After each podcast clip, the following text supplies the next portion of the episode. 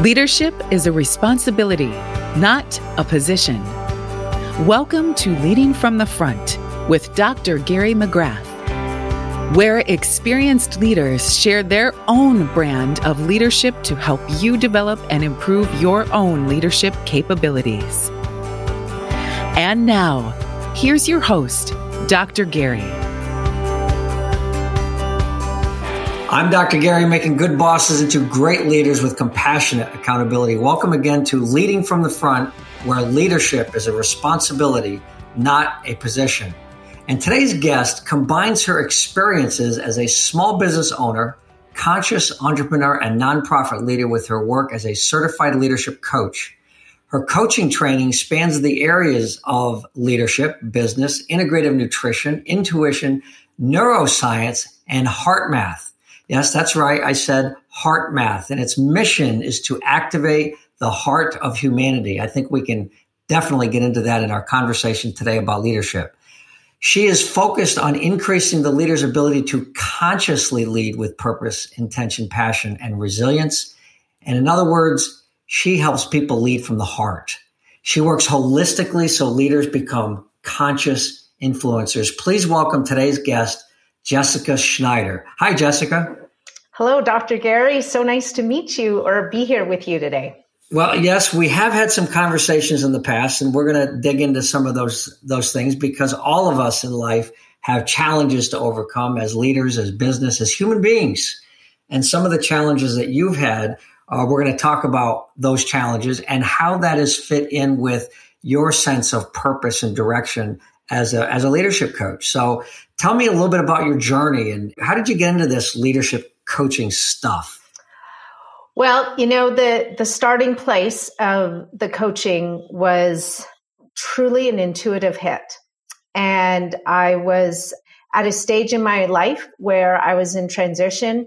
My kids were getting to a place where I didn't need to be at home with them as much and it's like what's this next iteration for me and and it was this word that dropped into my head and that was coaching and that started me on a path that I really knew nothing about.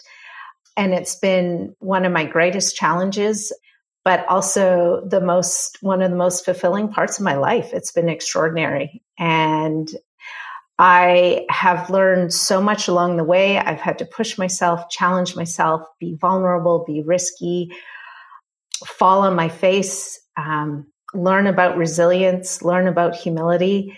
And I think so many of us are in this place where we're in this transition and always facing these moments. And so being able to hold the container and space and conversation with people is one of the biggest privileges. Yeah. So why coaching? Why did that word and that that profession grab you in this transition? What about that? And how do you? What's your philosophy about coaching? How how do you define coaching or explain it when you uh, talk to people? Well, I'll go to your first question. You said, How did that grab me? Yeah. Like, truly, it was an intuitive thing that dropped in through me. What I learned after I started to follow it was that it was such an it was an alignment with who I was. I had been somebody who had spent a lifetime and not knowing who I am, questioning what I was here for, um, seeking, learning, trying lots of different things and being incongruent, but not being able to listen to that internal voice. Mm. And so as I discovered this path of coaching and this learning about being able to combine that internal voice with that rational voice and being able to make sound decisions and being purposeful and intentional in the choices that we make to cultivate and create the life we want. That was the work that I had to do for myself. And that parallels the work that I get to do with others. It's interesting. My my brother, when he works with me on these leadership programs that we deliver, he will sometimes introduce me as a, in public speaking or something, and he talks about my commitment to leadership. And he says, "Look, understanding leadership for Dr. Gary is not what he does, it's who he is. And I'm hearing the same thing from you that coaching isn't what you do, it's who you are. You found, you know, your purpose in life, so to speak, right? I found a way to express my purpose. Okay, so talk a little bit about your purpose.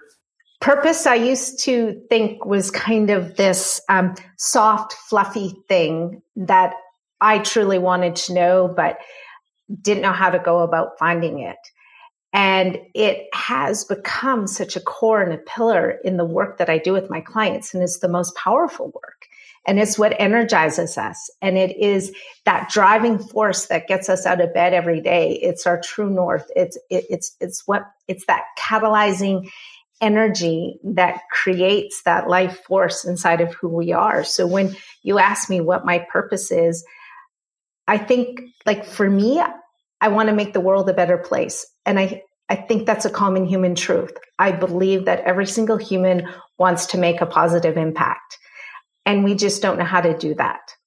So in being able to work with my clients and getting them to understand and see what their purpose is. And I have this really beautiful way to come at it that is working from kind of a, an intuitive subconscious, not a thought deep dive sense. It's, it's a very simple sorting way to come at it. And within 20 minutes, they see the framework of something spectacular.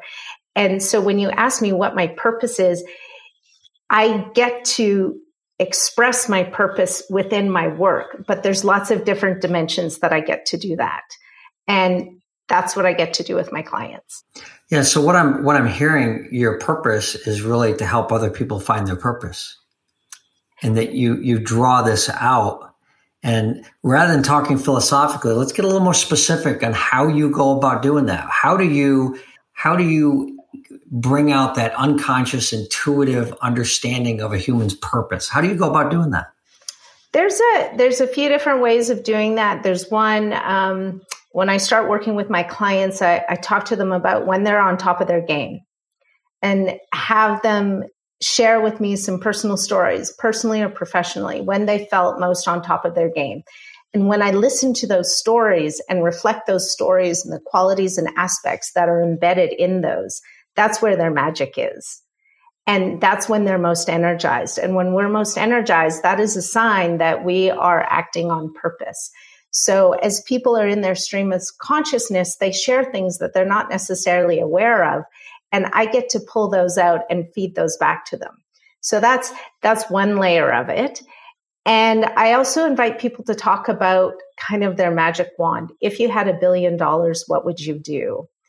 And we often don't give ourselves that permission to think without boundaries, without limitations. So if we took money off the table, what is driving us? What would get us out of bed in the day? How do we want to spend those days? And as we start to give ourselves permission to explore and play in that playground, we get to see some qualities and elements that are really embedded in our purpose. And then I can wrap that with them through a sorting game. And it's a deck of cards that takes people through, um, and these aren't like a, a tarot card, these are very strategic cards that allow people to start to be prompted into the things that energize them and ignite them. And then through that, we are able to create a framework and a statement that allows them to be able to succinctly and powerfully articulate what it is that they want to wake up every single day and do. Yeah, and you know, you and I did this, and I have I have the cards right here. I uh, actually brought them with me for the leadership boot camp last week to show one of my fellow statarians how you go about this, and I was very excited about it because you and I went through the exercise in 20 minutes, drew out my top three words based on the words that you had there, and uh, it was very insightful. It was very consistent with what my mission is. It made a lot of sense to me. And I like practical for business people. I like simple, practical, and as you say, intuitive at the, all at the same time. So yes, I went I went through this with you, and one of the things that we do in, in the leadership program also is getting people to focus on their strengths and talents. I call it the wow factor. People don't even know what they're good at, right? But I, I did this and I did that. And how did you feel when you did it? It was like, well, I, I felt great, but I don't even hardly remember doing it.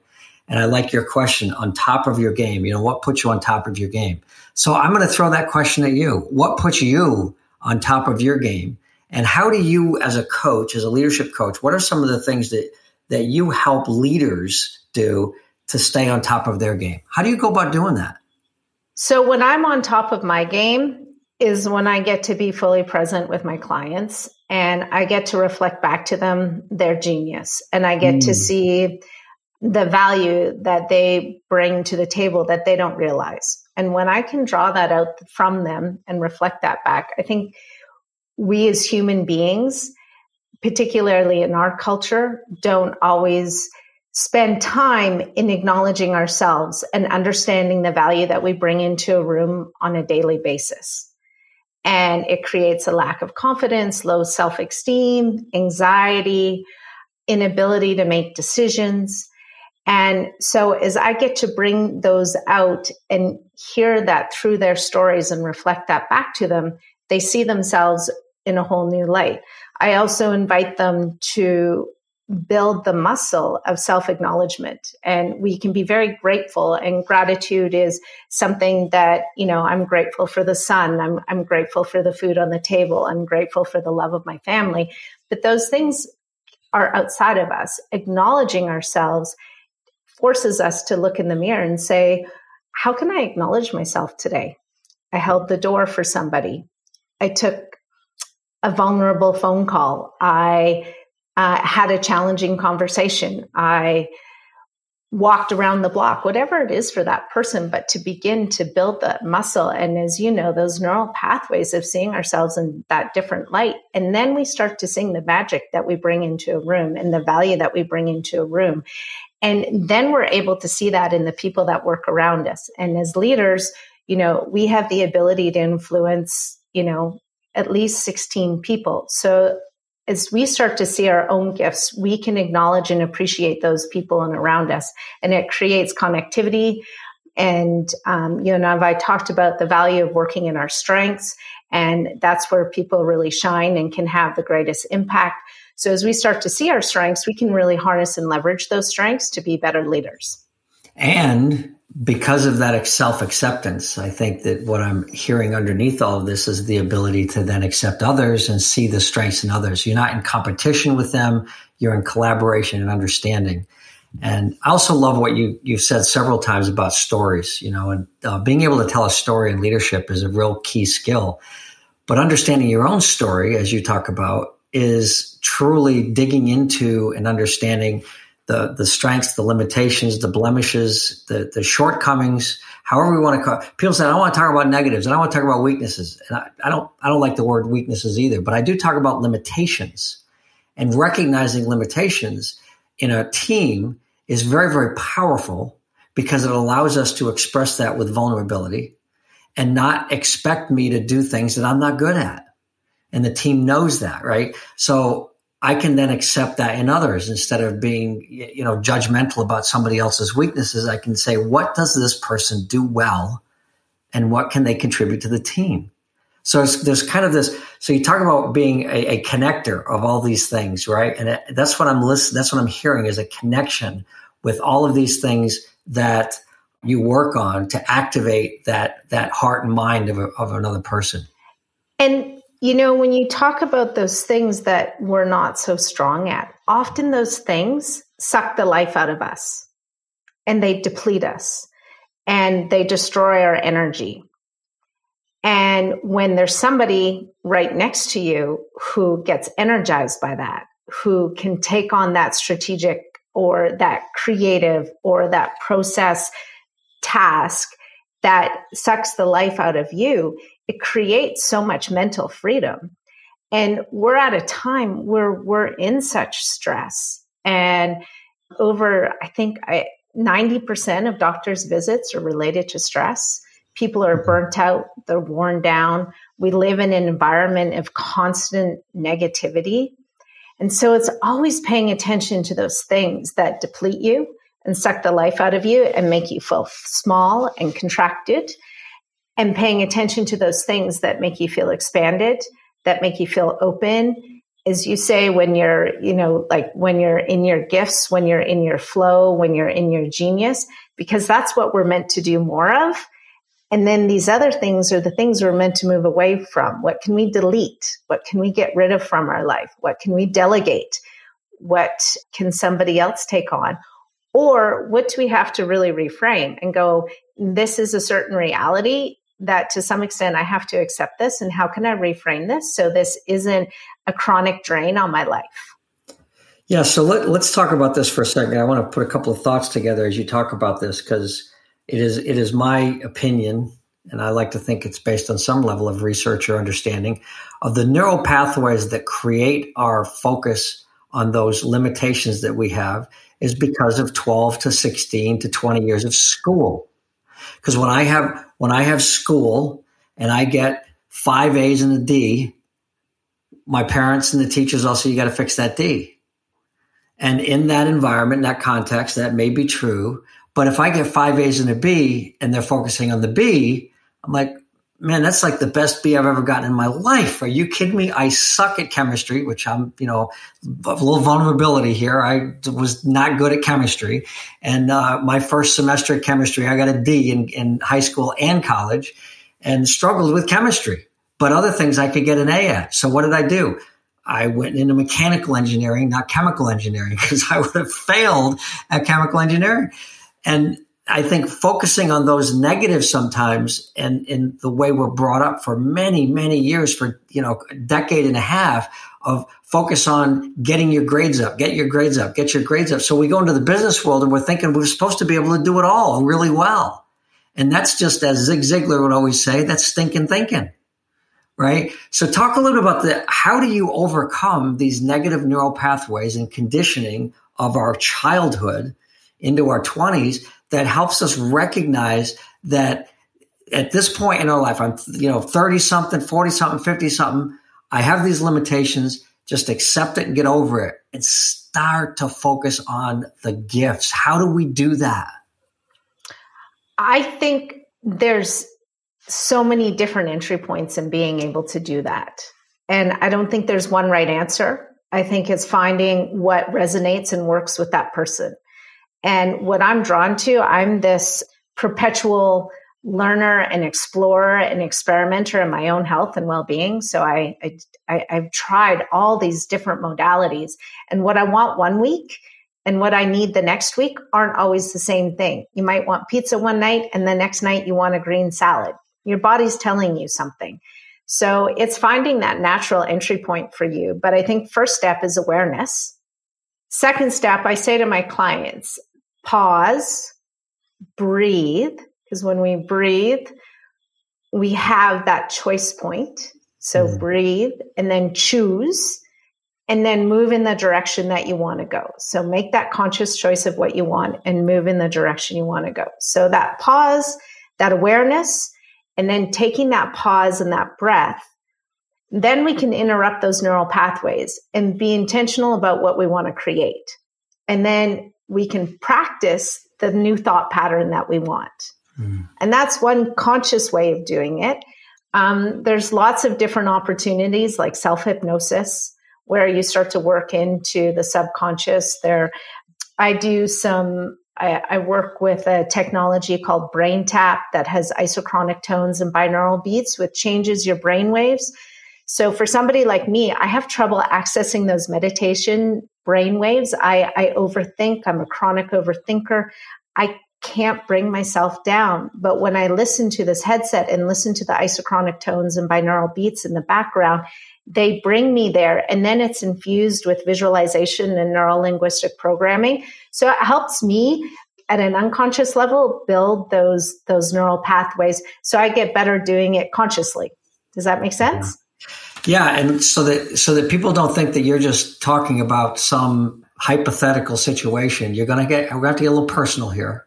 Okay. There's a reason why you've become so focused on neural pathways and all the things that you're talking about, and that reason is. Years ago, I was uh, playing pickup hockey with my son, and uh, I was a bit like Bambi on ice.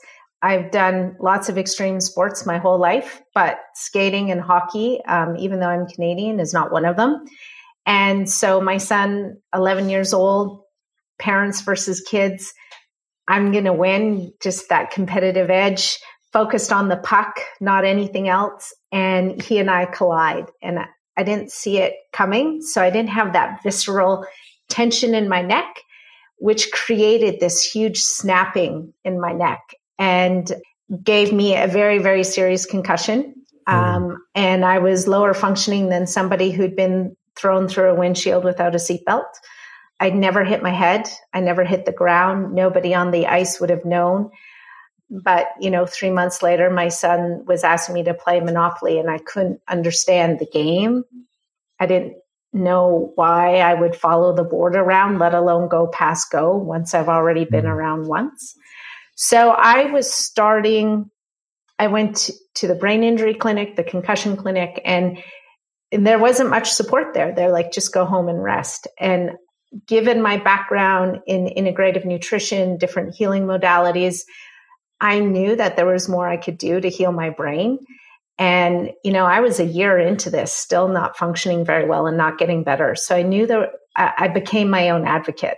And it was actually Joe Dispenza's work, Dr. Joe Dispenza. I don't know if you are familiar with his work, but he started to teach me about the neuroscience and the power of being able to build and create neural pathways and that our brain is plastic and we can heal and we can grow and we can build new neural pathways and and we and we have the ability within ourselves to heal our body is our best pharmacy mm. so it's really creating the environment to give our body the ability to do that so these stories that we have that that basically craft our mental mindset and the the the beliefs assumptions judgments that we have inside about ourselves are these conditioned neural pathways over many, many years. And what I'm hearing you say is there are ways to overcome this stuff with the things that you're talking about. That this is this isn't just uh, a philosophy. You've had to heal your brain in a way that most of us don't even have any concept or understanding of. And because of that, you now get to use that with others to help them even beyond just the the verbal part of coaching but actually give them some exercises, ideas, thoughts, approaches to redefine, reframe, as you said, the way we see things, the way we consider things, and the way we make decisions about things. So that we can then be, like you said, more grateful, more, more conscious, more aware. And then once we get there, we can be aware and take that breath, slow down, take that pause and make a conscious decision to reframe and redefine the way we think about ourselves. And I think what's so important in this is that we think that change is these huge macro events. But what I've learned is it's the micro moments. Mm. It's those small things that we do on a regular basis that create the biggest change.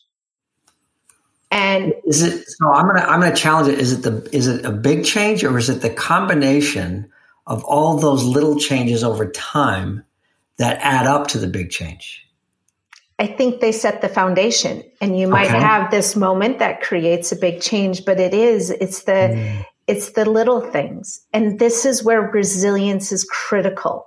Mm. And so in my work, so much is around building that foundation around purpose because if we don't know what drives us and why we're showing up in the world the fuel in our gas tank isn't very clean and the resilience bother, right i don't have the energy to do i'm just eh, yeah. i'm just getting by right and if you're just getting by as a leader your team's going to get by and your organization is going to get by yeah and then resilience are these skills that we can build, these small skills. Some of them are really simple, some of them are not, on a daily basis that keep us and give us the capacity to stay on the path that we want to stay on. So that's, you know, so obviously some of the work that uh, I've, I've looked at in resilience has a having a purpose is a huge, huge part of that because that's what, like you said, gives us the energy and the work that you do to try to create that purpose and what you've created in your own life is to create a purpose to be able to help others. So what what are you working on right now? What's the new eureka for Jessica that you're working on lately that that just has your energy up and your excitement about your purpose? There's a couple things I'm working on. Just building this capacity in working on purpose with leaders. And as I said, I used to have a belief in a story that it was soft and fluffy. but in fact, it's the most powerful work that I can do. Mm-hmm. Um, I did this with a client uh, last week. Really great person, high anxiety, wants to do well, and is doing everything right, but the dots weren't connected. And when we did the purpose, and his purpose is where I help, I shine, it transformed how he sees everything that he does. Mm. And now his courage, he's been elevated into another leadership role. His courage to take on that role, his courage to put his team forward, his courage to speak up and ask for what he needs has has totally evolved and he is shining because he understands the value of what he brings into his room. So growing on that and also I'm also working with a cohort of mine in conscious capitalism and really taking a look and helping organizations figure out how they can look at what they're doing and frame it in a context that they're a force for good. And mm-hmm. business can be a force for good. And capitalism is one of the most extraordinary things that we have. And to be able to harness that and just do small pivots to create better work environments, conscious leadership, conscious culture. How are we influencing our stakeholders? And how are our stakeholders influencing us? And how can we work together to even be better yeah. without compromising the bottom line? Yeah, conscious capitalism. I love that. I love it. I also like your whole idea of the micro changes because that fits in with a lot of the things that we do in leadership where we talk about leadership is really doing a thousand little things right. That's why it's so difficult to try to make your own leadership authenticity based on somebody else. You can't do it based on somebody else. You have to do it based on your own purpose, your own ability to be able to build relationships. So I, I love so many of the concepts that you're talking about. So I'd like to I'd like to finish up today with my my final question that I always ask my guests, and I don't know if if I if I warned you on this or not, but I, I think that you can handle it. If you could write yourself a letter and send it back to Jessica 20, 25 years ago and say, Dear Jessica, what would that letter say? So if I could give advice to my 25 year old self, yes. am I understanding the question? Yes. Okay. The advice I would give myself 25 years old listen to your intuition, mm. build your intuition, honor yourself, be courageous, and failure is an opportunity, it's a gift, yeah. not to run from it, but to accept it, embrace it, and learn from it, to never stop learning. And yeah, be authentically you. Yeah, good. And I think I would just add one more. And and you know, everything that happens to us happens for a reason. But maybe you shouldn't have played that hockey game. I'm just saying. You know? I you know look what it did for you. It was right? one of the greatest gifts of my life. Yeah. And I have to tell you, I had three concussions after that. So I had four concussions in six years. Wow. And in that, I've I've had to have more courage and resilience than I would have ever asked of myself on my own. Mm. And I learned what wasn't the, the, the gift of of the concussion is I lost the buffer. So mm-hmm. rather than being able to walk down a street and have all this buffer and wiggle room, it became acutely, I was on a tightrope. And so what worked for me and what didn't work for me was instant. And if it didn't work for me, whether it was physical, emotional, food, chemical, light, whatever it was, it would knock me off that tightrope. So it really taught me what what is in alignment and what is not in alignment in my life. And I've been given the gift that when things aren't in my alignment, my brain shuts down like that. It, mm-hmm. it, it tells me right away. So I'm forced to correct. Mm-hmm. And many of us don't, we have such big buffers, we don't correct until we get really ill or we have some kind of crisis. Mm-hmm. And so what I try and help people do is build the radar system to figure that out before you hit the crisis point. So you mm-hmm. can take that detour rather than hit that wall. Yeah.